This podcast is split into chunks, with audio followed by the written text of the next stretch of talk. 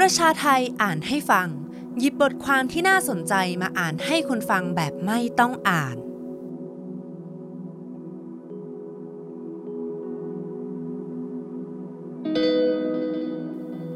รู้จักเพลงหนักแผ่นดิน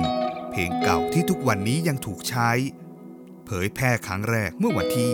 18 กุมภาพันธ์ ปี 2019 โดยทีมข่าวการเมือง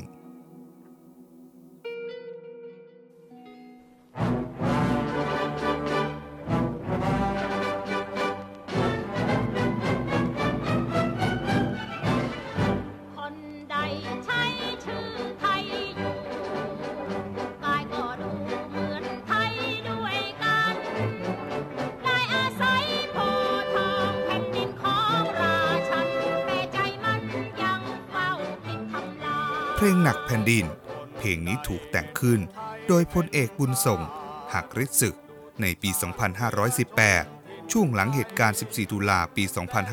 2516 ซึ่งช่วงหลังจากขบวนการนักศึกษาได้รับชัยชนะเหนือระบอบเผด็จการ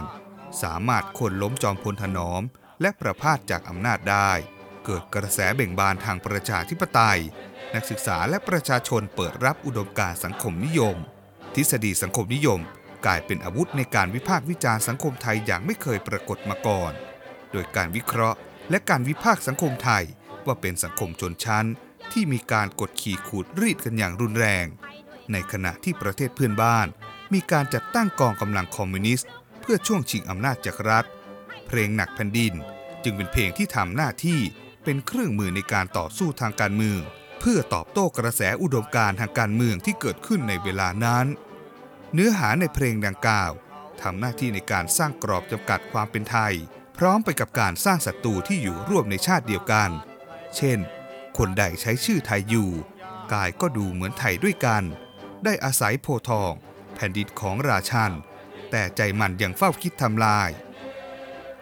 คนใดคิดร้ายราวี ประเพณีของไทยไม่ต้องการเกื้อหนุนอคติ เชื่อลัทธิอันดพาลแพร่นำมันมาสู่บ้านเมืองลาว ปี 2518 คือปีที่เพลงหนักแผ่นดินถูกแต่งขึ้น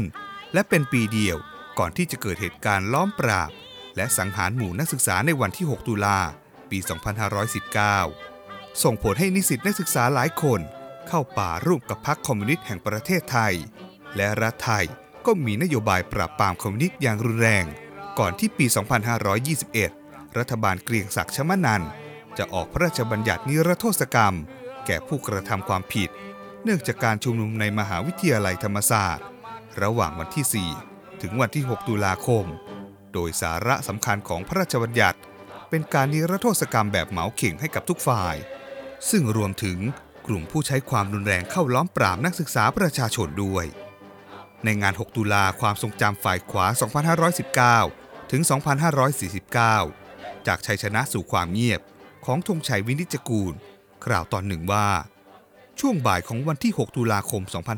2519 หลังการปราบปรามสิ้นสุดลงไม่กี่ชั่วโมง สถานีโทรทัศน์กองทพบกช่อง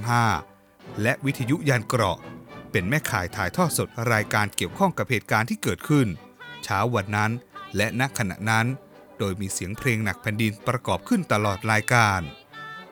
เพลงหนักแผ่นดินถูกหยิบมาใช้อีกหลายครั้ง หลังจากสงครามคอมมิวนิสต์ เช่นการชุมนุมขับไล่ทักษิณชินวัตรของกลุ่มพันธมิตรประชาชนเพื่อประชาธิปไตย เรื่อยมาจนถึงการชุมนุมขับไล่ยิ่งลักษณ์ชินวัตรของกลุ่มกปปส จนมีการพูดถึงเพลงนี้อีกครั้ง โดยพลเอกอภิรัตคงสมพงษ์กินก็โบยสิ้นไทยไปเหยียดคนไทยเช่นทาสของมัน